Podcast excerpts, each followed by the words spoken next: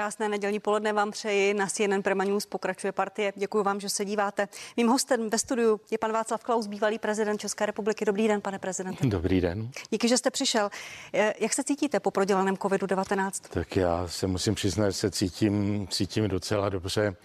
U mě v mém případě ta nemoc měla velmi mírný průběh. Nevím, Co to znamená? Tady se to nedá ťukat. Co to znamená mírný průběh? Co znamená mírný, že jeden den, druhý den ráno jsem měl, eh, změřili mě v UVNC 37,3 horečku a pak je, jednou jsem měl ještě 37,1, ale jinak jsem horečky nula a všechno to nula. Opravdu to mělo průběh mílý.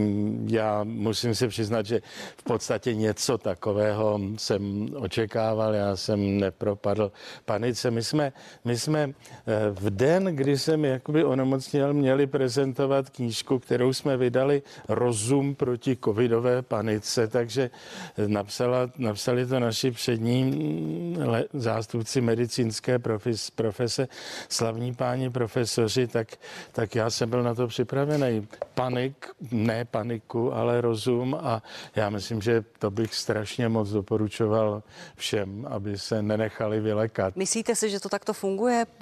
Mnoho lidí, co onemocní nebo nakazí se koronavirem, tak chce mít mírný průběh, nemá ho, Jasně. končí v nemocnici. Vy jste se opravdu nebál, pane prezidente, váš, váš syn na sociálních sítích uh, říká, že máte zatím uh, pr- lehký průběh nemoci, jde ale o zrádnou chorobu s nečekanými zvraty, říkal. Nečekal jste něco takového? Nebál tak jste se? Já při vší úctě k mému milému synovi musím říct, že mě od onemocnění neviděl a, a jen jsme spolu mluvili, mluvili telefonem. Ne, ale nebál jste se, že ten eh, mírný průběh, ty, ty zvýšené teploty mohou přejít do ne, vážného onemocnění? zvýšenou teplotu měl jedno, asi dvě hodiny, že a to bylo 37,3. Ne, já samozřejmě vím, že, že, že covid je v podstatě středně vážná viroza, viroza která se strašně blbě rychle šíří a která v řadě případů do, dojde do velmi, velmi tragických konců. To samozřejmě vím, ale zároveň si umím čísla dát do jistých souvislostí a opravdu víme-li, že ta smrtnost toho covidu u nás je tak něco 3 nebo maximálně 5 promile. Světová zdravotnická federace říká um, 0,23%, neboli 3 z tisíce nakažených. Tak já myslím, že to je špatné, to je pro mnoho lidí pro mnoho lidí tragické a není se menší důvod to nějak podceňovat. Na druhou... Ale za druhé nemáme se zbláznit a nemá, nemáme zavádět taková bláznivá opatření, jaká zavádíme. Budeme o těch opatřeních mluvit. Na druhou stranu eh, lékaři, vědci, biochemici říkají, že COVID má větší smrtnost, že na něj umírá 10 až 20 krát více lidí na chřipku. Vy jste ty dvě nemoci často srovnával, říkal jste, že COVID je de facto taková nějaká chřipka. Jestli na tom, na, na tom trváte i po prodělaném tom onemocnění, byť říkáte, že jste měl to štěstí a byl jste nemocný jenom lehce. Tak já jsem velmi riziková skupina, který bude za, za, tři, za tři měsíce 80, tak jako kdyby bylo 30, tak, tak můžu silácky říkat, že se mě, že se mě nic nestane. Je to hloupý silácký výrok mladého člověka. Ta, z toho mě snad nikdo, nikdo nepodezírá. Já myslím, že samozřejmě jsme si vědomi všichni rizika, ale to riziko nějak kvantifikujme. Jestli říkám, že ta eh, Světová zdravotnická federace říká 0,23%, neboli řekněme tři nakažení, tři nakažení z tisíce že to má pravděpodobnost, pravděpodobnost úmrtí, hmm. tak je to špatně a bylo by dobře, kdyby to bylo nula. To ať mě žádný pan Kubek nebo Fléger nebo Hřejší nechytá za slovo. Je to špatně, ale není to důvod, abychom panikařili a, a prováděli opatření, která děláme. Ani počet těch hospitalizovaných lidí a počet lidí hospitalizovaných s vážným průběhem. Těch je zhruba 2000 a vy i ve vaší knize píšete, že vlastně hlavním tím argumentem a tou relevantní informací je počet těch vážných stavů Určitě. a počet úmrtí. A ten je opravdu vysoký počet úmrtí ke dnešku 23 226. Paní direktorko, vy jste uh, začala slovem počet hospitalizovaných. Že Vážně hospitalizovaných. Já, já myslím. Eh, tak pozor, tak já myslím, že to ta míra míra vážnosti hospitalizovaných je taky, taky sporná. Prostě mě samozřejmě za každou cenu si chtěli nechat nemocnici za každou cenu a já jsem, jsem čím to, zdůvod, čím to zdůvodňovali v ústřední nemil, vojenské nemocnici? No ne, já neříkám, čím to zdůvodňovali. No, říkáte, že za každou cenu vás tam chtěli nechat? No, chtěli mě nechat nemocnici a já jsem nemilosrdně řekl, že, že v nemocnici být nechci. Takže já jsem ne, nezvýšil počet hospitalizovaných, ale myslím, že kdybych rasantně se nebránil, tak bych, tak bych byl o číslíčko navíc. Takže,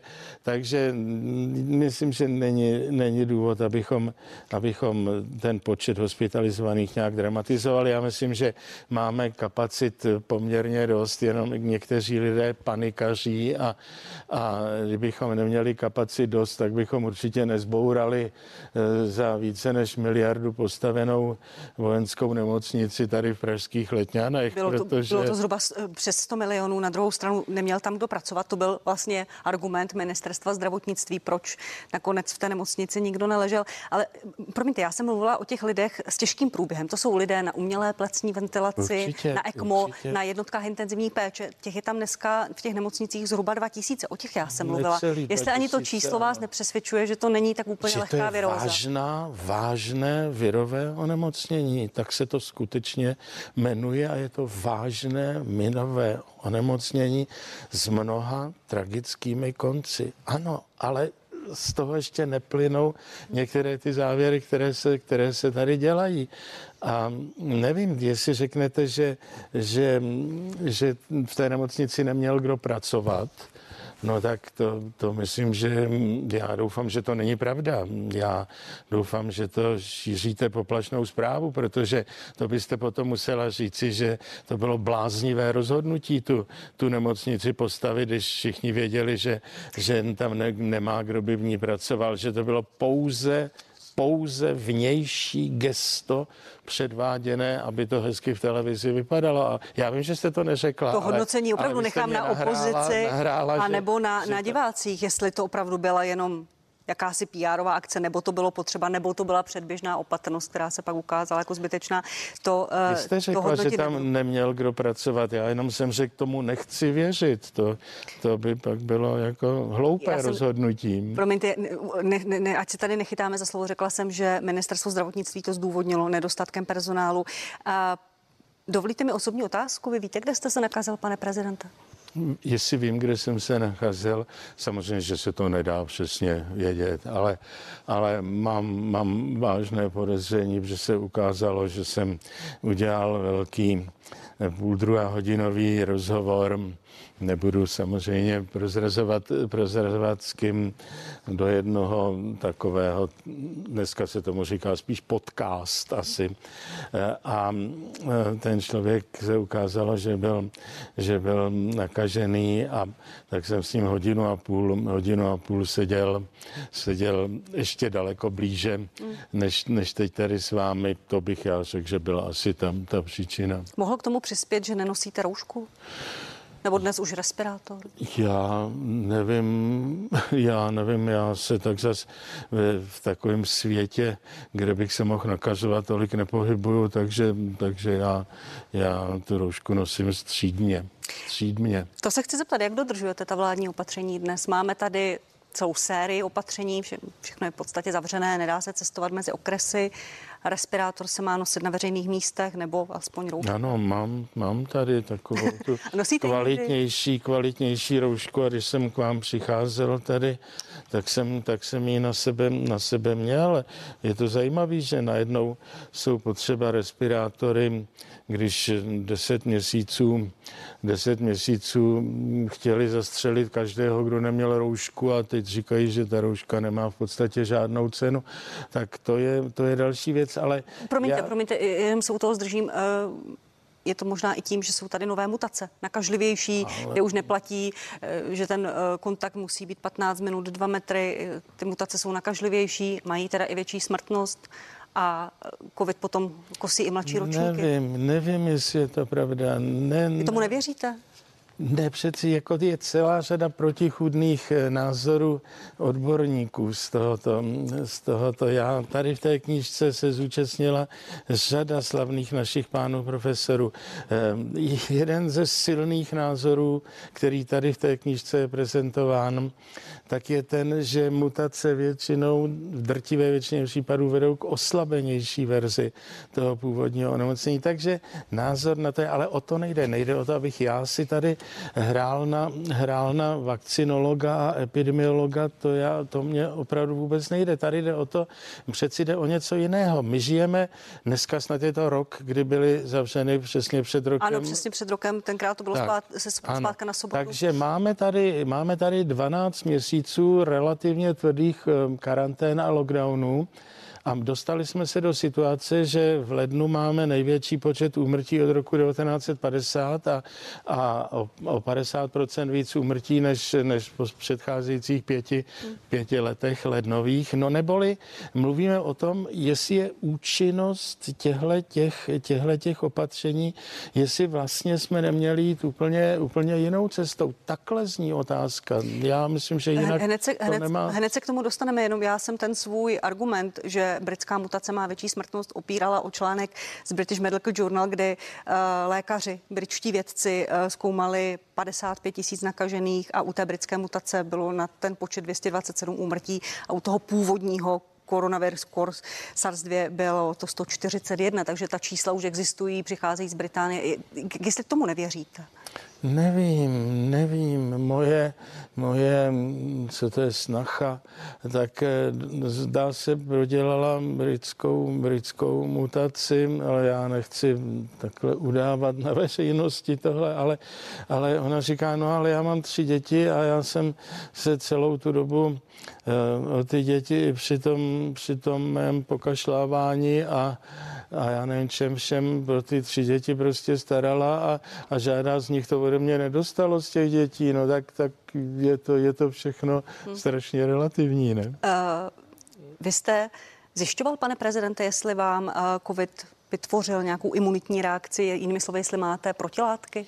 Já myslím, že strašně zajímavé je, že když jsem já měl první setkání s lékaři v Pražské UVNC, tak, tak zjistili při odběru krve, nejenom z testu teda, ale při odběru krve zjistili, že mám velmi silně vyvinuté protilátky. To znamená hypotéza, že už jsem to možná nějak prodělával, nevím v jaké formě předem a tak dále. Takže teze zazněla, že jsem měl velmi silně vyvinuté protilátky. A jestli ještě dovolíte osobní otázky, vy jste dostal spoustu reakcí podle vašeho institutu, respektive vašeho mluvčího, pozitivních, byly tam i ty negativní? Že vám lidé vyčetli, nenosil jste roušku, můžete si za to vlastně tak trochu sám? Tak víme všichni, že rouška je prkotina všech těch opatření, které tady máme, to snad ví, to snad ví každý, ale, ale to nevím. podívej, ale ne, ne. Myslíte, že to opravdu nemůže přispět k tomu, že si nešíří kapenky, přispět, že lidé na sebe mírně, neplivou virus? Mírně přispět možná, ano, ale že žádnou zárukou souboje eh, s, s koronavirem SARS-CoV-2 prostě ta rouška není, je, já myslím, že evidentně prokázaná. Jedně proto také ji opustili před měsícem a půl nebo a nahradili respirátorem. respirátory. A tomu také nevěříte, jenom promiňte. Já myslím, že respirátor je horší ho mít na sobě. To jo, ale jestli je to lepší tom ochrana. Se, v tom se nedech, nevím, nevím, nevím.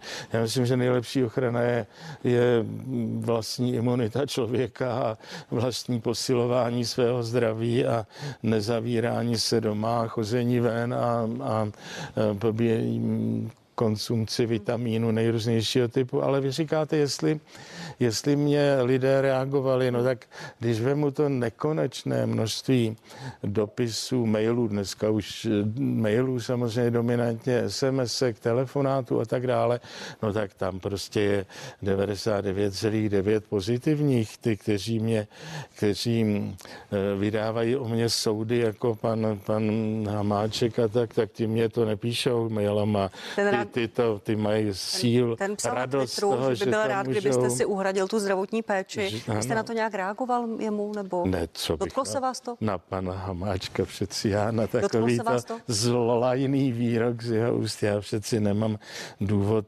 důvod reagovat a taky s prvním novinářem mluvím s váma za tu, za tu dobu, ale já pro, pro pana nebo pro soudruha Hamáčka teda bych chtěl říci, že jsem opravdu eh, v nemocniční péči odmítl a že jsem se léčil pouze běžně dostupnými eh, léky, žádné papalášské drahé, drahé léky já prostě jsem neměl, takže já doufám, že jsem to naše zdravotnictví, o kterém panu Hamáčkovi tolik jde, aby neskrachovalo, tak já myslím, že jsem ho něčím nezatížil. Opravdu jste neměl strach, že se váš ten lehký průběh může zvrtnout do toho těžkého. Měli jsme tady příklady mladých lidí, eh, třicátníků, čtyřicátníků, bez nějakých komorbidit, neměli jiné nemoci. Neměla vaše rodina, vaše okolí i vy sám obavu, že, tak, eh, že se to může zvrhnout? Já nechci mluvit přesně za rodinu, abych jim nepodsunul něco, ale prosím vás, strach a panika. My tady máme to slovo rozum, rozum proti covidové panice. Eh, odlišme paniku nebo strach autentickou, přirozenou, spontánní, tu, která skutečně na člověka padne od eh, paniky záměrně vytvářené a záměrně rozšiřované. To jsou dva fenomény, myslím, velmi koncepčně, koncepčně odlišné. Eh, já mám strach, že u nás bohužel dominuje to druhé u nás neon, ne, nedominuje ta samovolná, přirozená, logická, autentická obava člověka. U nás dominuje prostě opravdu ta záměrně šířená panika. Když já už jsem to snad říkal tady, já když jedu k vám, já tak poslouchám v autě, v autě mám televizi, ne vaší prima CNN, vy určitě to máte lepší, ale mám tam, já nevím, co myslíte. Mám tam puštěnou, mám tam puštěnou 4 dvacítku České televize, jedu sem a není tam žádný jiný pořad, žádná jiná, žádný jiný obrázek než jehly, které, která se vpichuje do, do eh, ruky někoho. To je záměrně šířená panika. Takže ta přirozená, spontánní obava ano, ale ta nepřirozená, uměle dotvořená, umělená, vnucovaná panika, záměrně přehrávaná, na tomu zase musíme říci rezolutní ne. Beru eh, to váš, jako nadsázku, ten eh, váš příměr s jehlou a jenom těmi ty obrázky, tam jsou samozřejmě jiné, pane prezidente. Ne, nezlobte se, dnes já bych skoro řekl, že ne, teda možná, že se, mám tu smůlu, že tu televizi pustím jednou za dva dny a zrovna to tam běží. Teda. Tak, a jak s jakou vážností vnímáte výpovědi lékařů a zdravotních sester, kteří pracují na těch přetížených odděleních, kde se starají o pacienty s covidem? Ne, to já vím, že to je pořád, to jedete pořád stejnou kartu napsanou dopředu, pořád stejnou, že jsme přehlceni. Nejsme přehlceni. Přeci už i ve vašich pořadech řada ředitelů nemocnic řekla, že to prostě není tak, že přiměřeně je vytížený. No ne, nepřehánějme to. Naše zdravotnictví funguje dobře, naše zdravotnictví není před žádným kolapsem a tak dále. A promiňte, a, tak dále. a to, že je v některých eh, nemocnicích vyhlášen stav hromadného postižení osob? nechme tyto fráze, ale znát, můžu vám zazdávat tisíc jedna opačných příkladů, že všichni známe, že pan minister Blatný řekl, řekl výrok o v nemocnici v Hradci Králové, kde pacienti leží na, na chodbách, protože nemají kde ležet. Dvě hodiny na to vystoupil ředitel té nemocnice a řekl, že to je nesmysl. Proč neříkáte tyhle ty opačné příklady? Proč neříkáme tyhle ty opačné příklady? Dramatická situace v, v, Chebském, v Chebském okresu, v chebských nemocnicích. Proč neříkáte dneska, že jestli jste si ťukla dneska ráno na to, v kterém okresu je nejmenší počet nakažených na 100 tisíc obyvatel, tak byste si musela ťuknout na to, že v chebském okresu je číslo jedna úplně a tak dále. A byl, byl Cheb na tom před pár týdny, eh, týdny úplně hrozně. Umíralo tam hodně hodně lidí a zprávy no, z těch nemocnic byly. Ty slova dávejme do relací, ta slova dáváme, ale já vůbec zbytečná debata. Ne, neposouvejme tu debatu k tomuhle tomu. Já nikdo nebagatelizuje eh, počet obětí toho, této nemoci. Mám stejná data a vy taky určitě jako všichni naši nomenklaturní, nomenklaturní epidemiologové, kteří se tak rádi předvádějí v našich televizích. Stejná data samozřejmě máme, vidíme ta stejná čísla. Jde o to, co z těch dat vyvozujeme, jaké z nich děláme závěry a jestli, jak se zamýšlíme nad tím, jestli ta opatření, která vláda provedla, byla opatření správná nebo ne. O to jedině jde. Ne o to, aby jsme si říkali, jestli v okrese dneska nejvíc nakaženým písek a kolín, jestli je situace taková nebo maková. To prostě to, ať řeší akční štáb ministerstva zdravotnictví a doufám, kež by to řešil, ale, ale to není na naší televizní debatu. Tady jde o to, jestli jsme neudělali nějaké koncepční, naprosto zásadní, zásadní chyby a já mám pocit, že jsme je prostě udělali.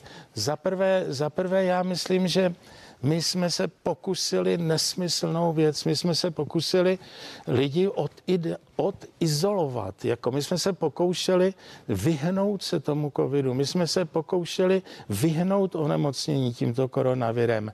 Já myslím, že to je naprostý omyl. Naše vláda měla připravovat společnost na to, že prostě tím covidem projdeme a že, se, že, že, se mu, že toho proděláme, že se mu Promiňte, nemůžeme měla, vyhnout měla, a tak dále. Měla jít tou cestou, od které upustila i Velká Británie, cestou toho promoření. Já se omlouvám za to zase slovo. karikujete, zase se posouváte. Já neříkám, jakou cestou jít. Já říkám, že vytv- byl vytvářen pocit, že se pomocí nějaké velké čínské zdi můžeme prostě tomu setkání s tím koronavirem, kterým jsme se nevyhnula ani vy, jak jste mě prozradila, ani já, prostě tak musíme, že se mu můžeme vyhnout, nemůžeme, je třeba přijmout, že, že to musíme prodělat a společnost měla být na to připravována. Věta A, věta B, budou tři, jestli dovolíte. Věta B je, udělali jsme naprosto chybný pokus, že v poměru léky versus vakcína jsme skočili naprosto nesmyslně podlehli jsme propagandě farmaceutických společností a skočili jsme do, do varianty vakcína. Ne, já myslím, že primárním úkolem a, a ten, a ten třetí, bylo pro, po to, přetočit ty priority. Primárním úkolem bylo samozřejmě léčit tu nemoc. To znamená pokusit se léky k tomu prvně vytvořit. V očkování je prostě druhý, druhý krok a tak dále. A třetí věc, a tím už skončím, třetí věc byla, že jsme milně používali prostě plošná opatření a ta plošná opatření nejenže nepomohla, ale ta plošná opatření byla natolik nákladná a s tak tragickými důsledky, že jsme si ubrali možnost cíleně řešit a cíleně léčit a tak dále. Takže to jsou mé tři zásadní téze, na kterých prostě trvám a vůbec neargumentujte tím, kolik procent lidí zemřelo včera a převčírem. To nemám v plánu, ale dovolím si proti argumenty hmm. a neznamená to, že mám připravenou nějakou kartu, jak jste naznačoval, nebo nějaký scénář, ale je to kritická otázka. Společnost měla být připravována, jak pane prezidente, ten virus byl nový, Vědci o něm měli pramálo informací už před rokem a vlastně nevěděli, jak se bude vyvíjet a do toho tady přišly nové mutace. Jak, jak, jak připravovány? Ty mutace, to je fráze, to nechme, o tom nepovídejme. Přišel tenhle ten virus, ano. No, já jsem od začátku i tady u vás, u tohohle toho stolu, před tím rokem e, tu vládu a představoval jsem si sebe v té roli, jsem jí bral v jistou ochranu a řekl jsem, že došlo k vylekání vlády docela, docela pochopitelný a i když řada lidí mě za to nadávala, když jsem tady od vás odešel, tak já jsem říkal, já pro to určité, určité pochopení mám. Ale ta plošnost byla pochopitelná přesně před rokem 13. 13. března při takovém tom prvotním zmatení a uleknutí se. Ale už v dubnu, v květnu jsme tady říkali, že teď už musí na, na začít místo plošnosti jistá strukturalizace toho. Už se muselo mířit na ty, které byly rizikovější. Už se mělo mířit tam a tím, že jsme zasahovali všechny, no tak jsme si likvidovali možnost, abychom cíleně mířili nějakým způsobem. Čili teze, já bych zesílil tu tezi, plošnost znemožňuje tu cílenost. Prostě plošnost jako znemožňuje, nikoliv usnadňuje boj, boj s tím covidem nebo s tím koronavirem. To jako považuji za naprosto zásadní. Uh, je to vlastně i argument zástupců některých politických stran uh, v Česku, že by cílili na ohrožené skupiny ta opatření. Ale jak dneska rozlišit ohroženou skupinu? No tak teď, teď už se dostáváme do, do další debaty. Co dneska, že? Jako, co dneska, když už nejsme naivní populace, jak říkají epidemiologové, už, drti, už významná část, možná většina z nás s tím v kontaktu byla a pravděpodobně výkyv, který nastane teď, bude, bude směrem k snižujícímu se počtu všeho, všeho možného. Prostě my už jsme některé věci udělali a teď už se to nedá, nedá prostě nedá úplně vzít zpátky, ale, ale já myslím, že hlavně rezolutně bychom měli odmítnout, co jsme tady ještě prostě neřekli.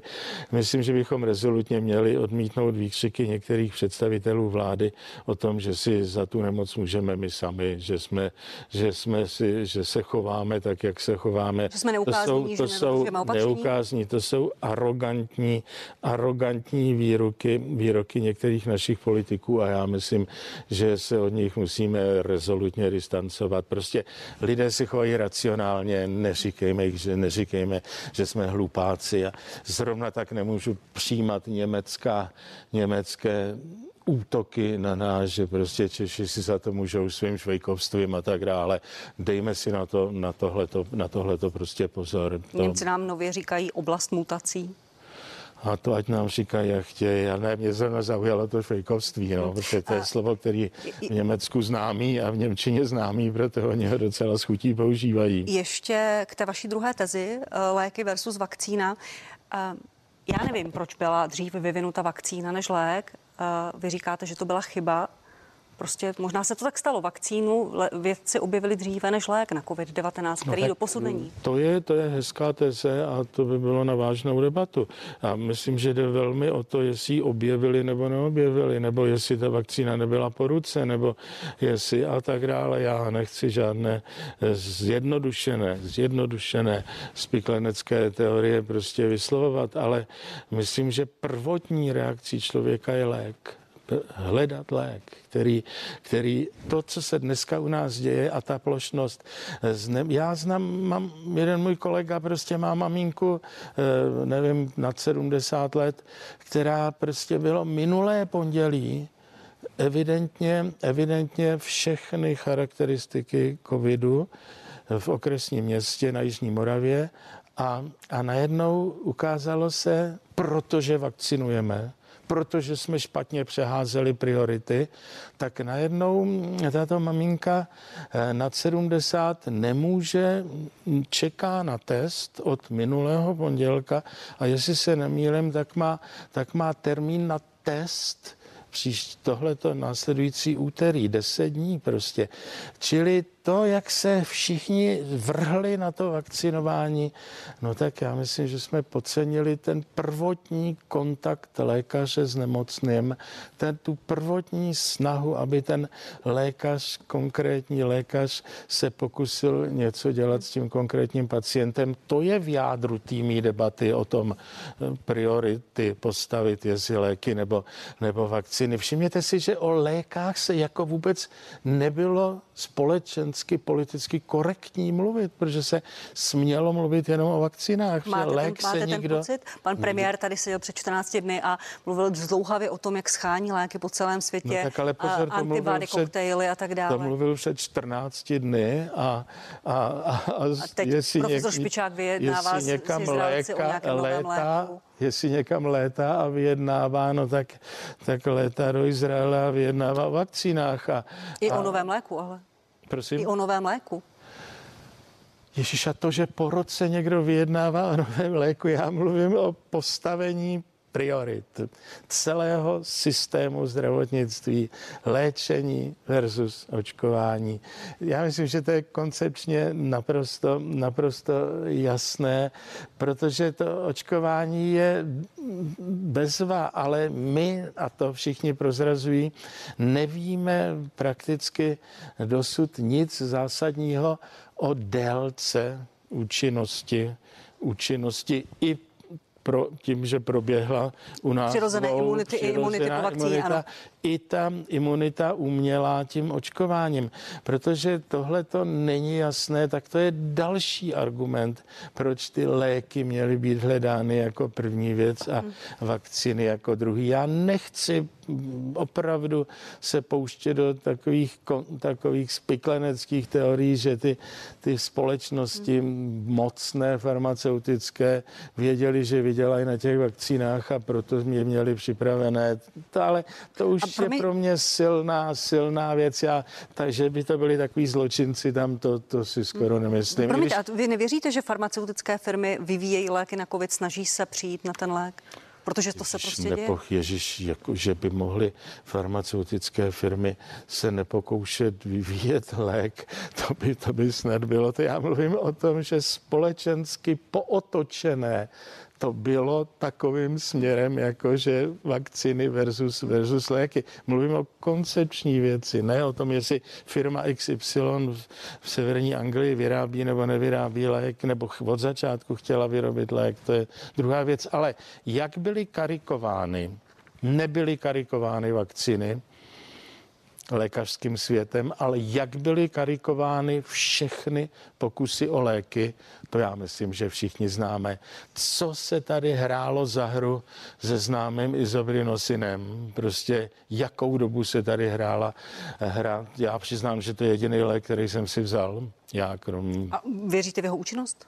Já, já myslím, že, že ano, respektive, že já jsem přesvědčen o tom, že ten izoprinosin výrazně posiloval mou imunitu už dávno předtím a já, já izoprinosin znám mm, řekněme dva roky a úplně v jiné souvislosti. Já jsem, já jsem dostal tento lék pod jiným názvem eh, v cizině na jinou, na jinou věc. Takže ten lék já jsem, já jsem měl u sebe už asi tak dva roky a občas jsem si ho na posílení... Takže, vám ho ne, takže promiňte, takže vám ho nepředepsal teď lékař kvůli covidu, ale prostě z toho měl doma. Já jsem ho už měl dávno eh, kvůli něčemu jinému a, a věděl jsem, že Eh, že si ho mám, že si ho mám brát a v tom mém německém, německém eh, poučení a mm, v tom mém doporučení lékaře německého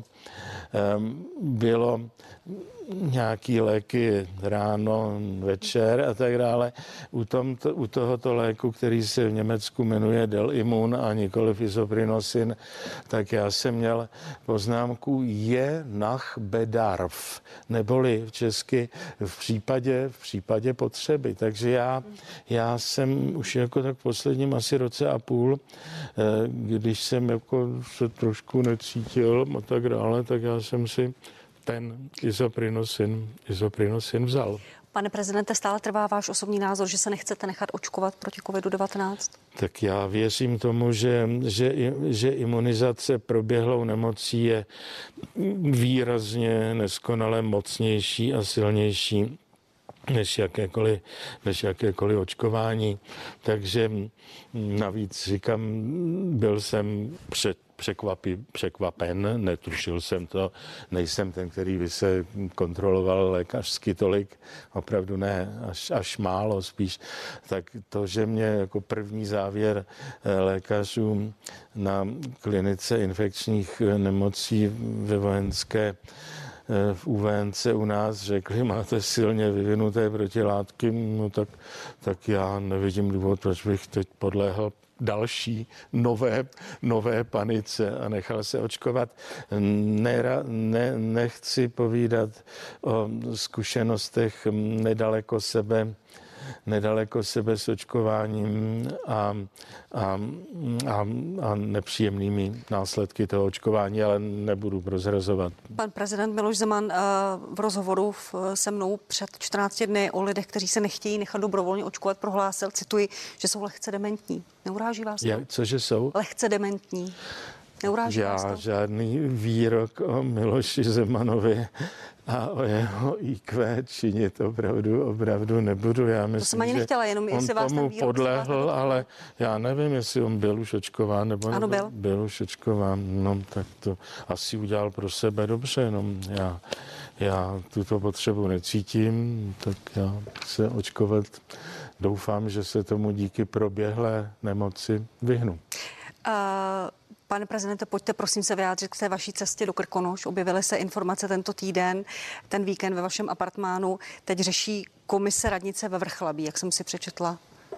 Je to pravda? Nebo jaké, jaký je posun v té věci? Podívejte, mě nikdo neodhalil mm, ve v Krkonoších. Eh, eh, oni odhalili to jenom tím, že když, když mě když se hygiena zeptala, co jsem dělal eh, pět dní předtím, předtím, tak jsem mimo jiné řekl tohle, tohle, tohle a mimo jiné jsem řekl, že jsem svou vnučku vezl, vezl svému synovi do našeho, do našeho, našeho bytu a tak dále.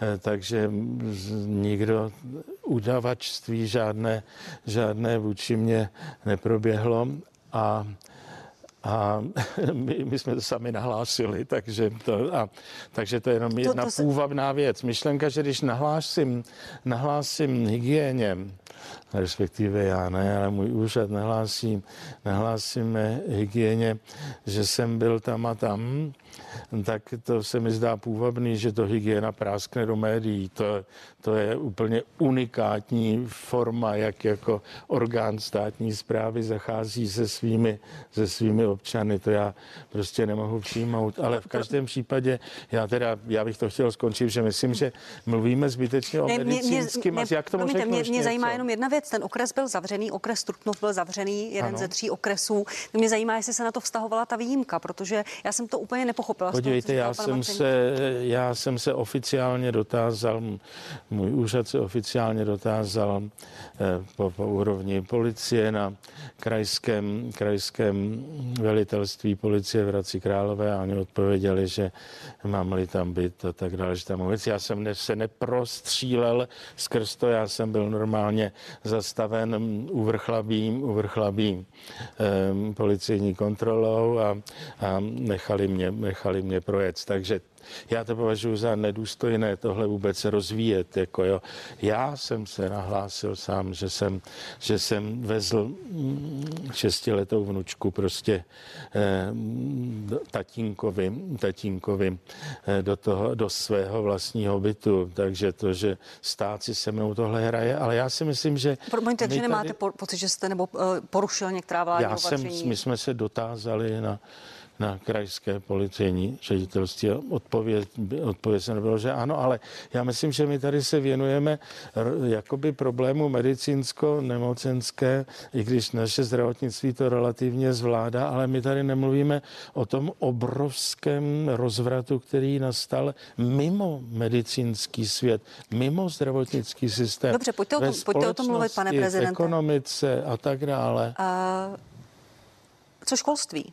Vy jste, dě, Škol, vy jste dědečkem kdyby... osmi vnoučat, pane prezidente, ano. v různých asi stupních vzdělávání. Uh, jaký na to máte názor?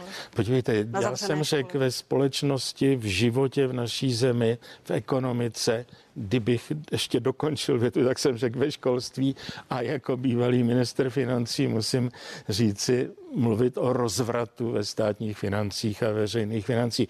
Těhle pět bodů bych o každém z nich tady máme kapitolky. O každém z nich bych prostě mluvil. Ano, je to rozvrat ničivý, hluboký, s, s dlouhodobými, s dlouhodobými důsledky část lidí je mocná, silná, hlasitá, viditelná, koncentrovaná, o té se mluví, tý se dávají nějaké pomoci, část je rozptýlená, tichá a na tu to dopadá, dopadá špatně. Takže já jsem z toho strašně smutný. Vyplýtvali jsme 100 miliardy korun, nebo bude vypadat to na miliardu už teď. Projedli jsme budoucnost a neinvestovali jsme do budoucnosti. Projedli jsme to krátkodobě a tak dále. Školství je prototyp toho, prototyp toho, co bude mít dlouhodobé následky. Jaké a... budou podle vás? Promiňte. České no, děti je... a studenti jsou doma jedny z nejdíl v Evropě. No, ne, Jaký no, očekáváte? Co dopad? k tomu můžu říct, než že to je nesmyslné a tak dále. Kdybych se přiznal, jestli mě trápí tohle víc, tohle, tohle, tohle, špatně se mezi tím rozhoduje, ale kdybych se měl přiznat, tak já bych zase řekl, že jestli už to rychle skončí, tak ty děti jsou živí a akční a aktivní. Já mám pocit, že ty mají šanci to možná překonat, překonat rychleji než, rychleji než to. Ale jako ty hrůzostrašné věci, které slyším o té, o té výuce, zejména pro ty malé a tak dále, mám jednu, jednu vnučku v první třídě, jednu v druhé třídě, mám, mám e, další vnoučata před maturitou, mám další vnoučata na vysokých školách, čili opravdu o tom něco, něco vím. E, Promiňte, jak měla podle vás vláda postupovat v případě škol? Měla nechat otevřené nebo otevřené pod podmínkou testů? Jak říkáte, děti ten virus je zasahuje málo nebo dokonce bezpříznakově, ale šířili pak tu nákazu do rodin. Já nevím, jestli teatrální testy, aby si děti navzájem dávali testy, jako je to v Rakousku. Prostě já začínám, od, musím se vrátit k mé původní výchozí tezi, který, která byla prostě izolovat nemocné a ne zdravé a, a tudíž bych na ty děti klidně nechal a, a tak dále. Já jsem četl studii z Ameriky včera večer a mm, od mm, jednoho z hlavních hlavních expertů Trumpovy administrativy.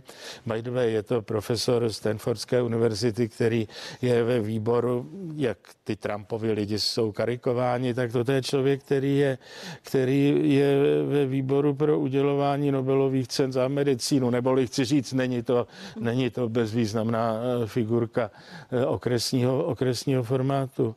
A on mě například prozradil, že eh, ve tom svém textu mě prozradil, že jenom 34 z 51 států Unie, Spojených států amerických, eh, má roušky. To, to jsem ani do dnešního dne nevěděl, čili třetina států ne. Takže školství špatné, ale já, já myslím, že, že eh, nejhorší je, že to je časovaná, časovaná bomba nejen v tom školství, ale ta tiká, ta tiká pod povrchem, protože my jsme zatím všechny ty dopady toho, těch lockdownů prostě přelili maláčovským přívalem peněz a proto to nevypadá, nevypadá tak hrozně. Prostě, ale to, to, to jsou záplaty prostě, to, to vede k tomu odkládání všech těch, všech hrozivých dopadů a v, to, v tom já vidím veliký problém a ten ta naše politická, politická sféra prostě neřeší, neprobíhá nezbytná restrukturalizace ekonomiky, protože jí těmi penězi, které tam vyhazujeme, jí, jí blokujeme a tak dále. No a teď tím, je, teď by o tom určitě jsme mohli mluvit dlouze, ale teď se tím dostáváme, kdo je zodpovědný, kdo je, kdo je prostě, kdo je vyníkem toho opozice, jak jsem tady tady viděl, tak viní Babiše, vláda viní zase nás lidi, chtěla by je vyměnit. Já, já myslím, že že prostě ta politická scéna selhala, selhává. To, že schválila pandemický zákon, je porušení našich ústavních principů a tak dále. A já bych si strašně přál, aby, aby no, nevěřím té parlamentní politické opozici. Vím, že ta trikolora se nějak chová, i to SPD se nějak chová. Já bych si moc přál, aby se dali dohromady všichni nespokojení dnesním stavem a, a udělali něco jiného, protože od té oficiální opozice to nečekám a od vlády taky ne. Budeme se o tom bavit za chvíli, uděláme si krátkou přestávku. Já se vás pod, samozřejmě i tradičně zeptám, jestli zvažujete, pane prezidente, svoji další kandidaturu na, na prezidenta. Za malou chvíli jsme zpátky, sledujete partii.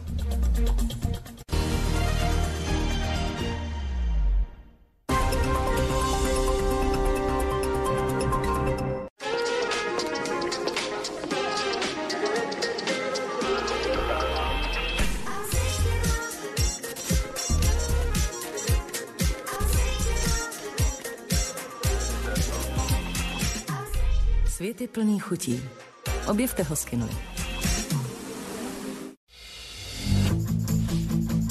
Řeknu vám, jak to mám v životě rád. Nejoblíbenější oběd s kolegy? Ten, který si proplatíme QR kódem. Největší jízda? Mít peníze na koníček tryskem na účtě. A co teprve největší pohoda? Účet, který si rychle založím třeba na koupáku nebo v obýváku. No a nejlepší banka? Ta, se kterou zvládnu věci jednoduše a z mobilu. M-Bank. Život na prvním místě. Bismarck se vrací. Sestavte nový a jedinečný model legendární válečné lodi z kovových částí a s elektronickými díly na dálkové ovládání. Snadné sestavení krok za krokem. První číslo právě teď na stáncích jen za 29 korun. Tento týden v Kauflandu potěšíme i Míšu. Nejenom pro ní jsme společně s Persilem připravili prací prášek, gel nebo kapsle za 299 korun. Kaufland. Co kdybyste přešli k pojišťovně, která dá vaší rodině něco skutečně ceného? Třeba příspěvek na dentální hygienu 2000 korun pro každého rodinného příslušníka. Změňte pojišťovnu do konce března. Chci do OZP.cz V KFC máme stále otevřeno. Stavte se na našich drive-thru oknech, objednávejte přímo z auta službu Parking Pickup nebo online KFC rozvoz. Rychle, pohodlně a bezpečně. Užijte si své oblíbené kuřecí kousky z KFC třeba hned. Vyzkoušejte prací kapsle Persil Discs. Naše nejlepší síla čtyři v jednom pro hygienické odstranění skvrn, dlouhotrvající svěžest, zářivost barev a ochranu vláken. Persil Discs. Uchovávejte mimo dosah dětí. Eko ty pitriky. Eko čau. Dneska si ukážeme, jak uložit čistou energii ze sluníčka. Maxiko! No šikulka. Potřebujeme k tomu čerstvě nabité baterie. Baterie dáme do sklenice a prokládáme i menšími kousky. Žádné příkousky dělat nemusíte, stačí si pořídit solární řešení od nás. Vše zařídíme a seženeme i dotaci až 170 tisíc korun, která vám ušetří až polovinu nákladů. E.ON. Čistá energie, čistý vzduch.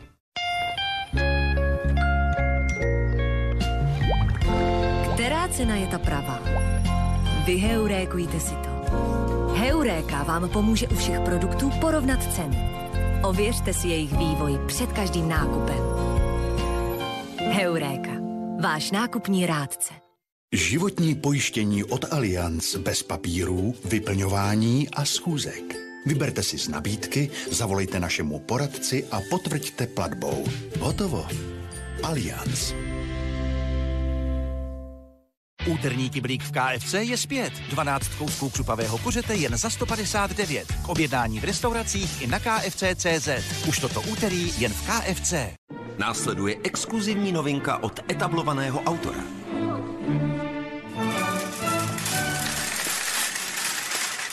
Nový čtyřvrství Harmony Exclusive. Luxus, který si může dovolit každý. Pod našimi křídly najdete vždy tu nejlepší nabídku. Proti bolesti Ibalgin 100 tablet za 119 korun. Nebo Olfengel na bolest svalů, zad a kloubů za 149 korun. A navíc multivitamíny pro děti Marťánci Gamy za 159 korun. Benu, vaše zdraví se bereme na starost. Jako žeru měnit plynoměr a elektroměr. Ne, nic neměň, stačí zvednout telefon. Jako žeru měnit telefon. U vás doma se nic nemění, jen účet za energie bude nižší. Bohemia Energy.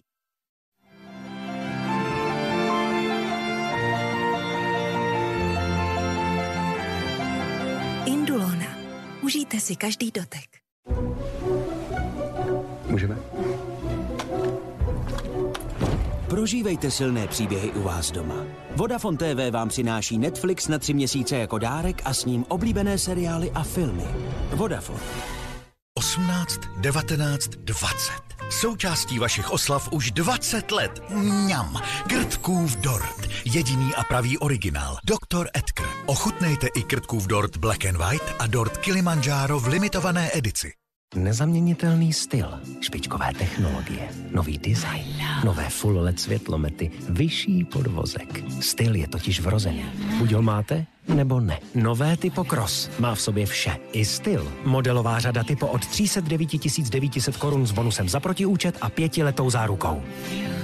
Najdem si místo, kde se Pohodlí je, když v apce jednoduše dobijete kredit komukoli v rodině. T-Mobile.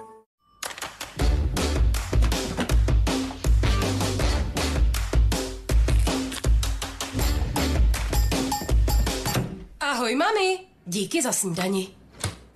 Díky svojí skvělé chuti vykouzlí Nutella úsměv při každé snídani. Nutella. Ráno dělá den. Dejte prázdné sklenici druhý život. Zasaďte do ní semínka, která najdete ve víčku.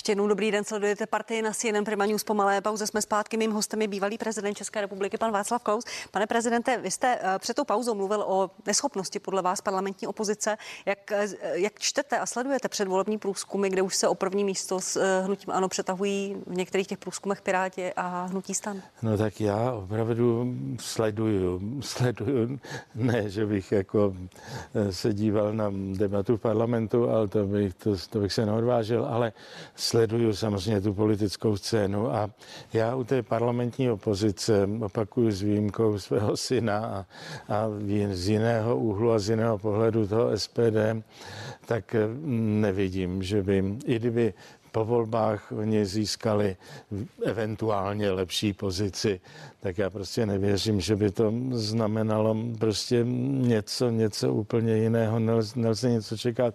Já myslím, že je potřeba nějaký, aby nějaký jiný politický subjekt vstoupil prostě do hry, který by spojil všechny ty nespokojené s tím, co se tady, co tady za ten poslední rok prostě prožili. A, a to znamená, já vím, že to je strašně těžké utvořit, ale myslím, že by ty všichni, kteří to vidí kriticky, podobným způsobem jako já, tak já myslím, že by měli najednou zapomenout na ty rozdíly, které mezi nimi samozřejmě nutně jsou a spíš by měli hledat to, co je spojuje a měli by si sednout dohromady a, a, a nějak se pokusit domluvit. Prostě když padal komunismus, tak, tak vznikly kulaté stoly, kde, kde se hledalo i s lidmi, kteří měli zcela odlišné eh, názory na ten konec toho komunismu a na to, co má vzniknout vzniknout potom, no ale ty kulaté stoly vedly k tomu, že se nakonec k jistému sjednocení dobrala ta společnost v Polsku, v Maďarsku,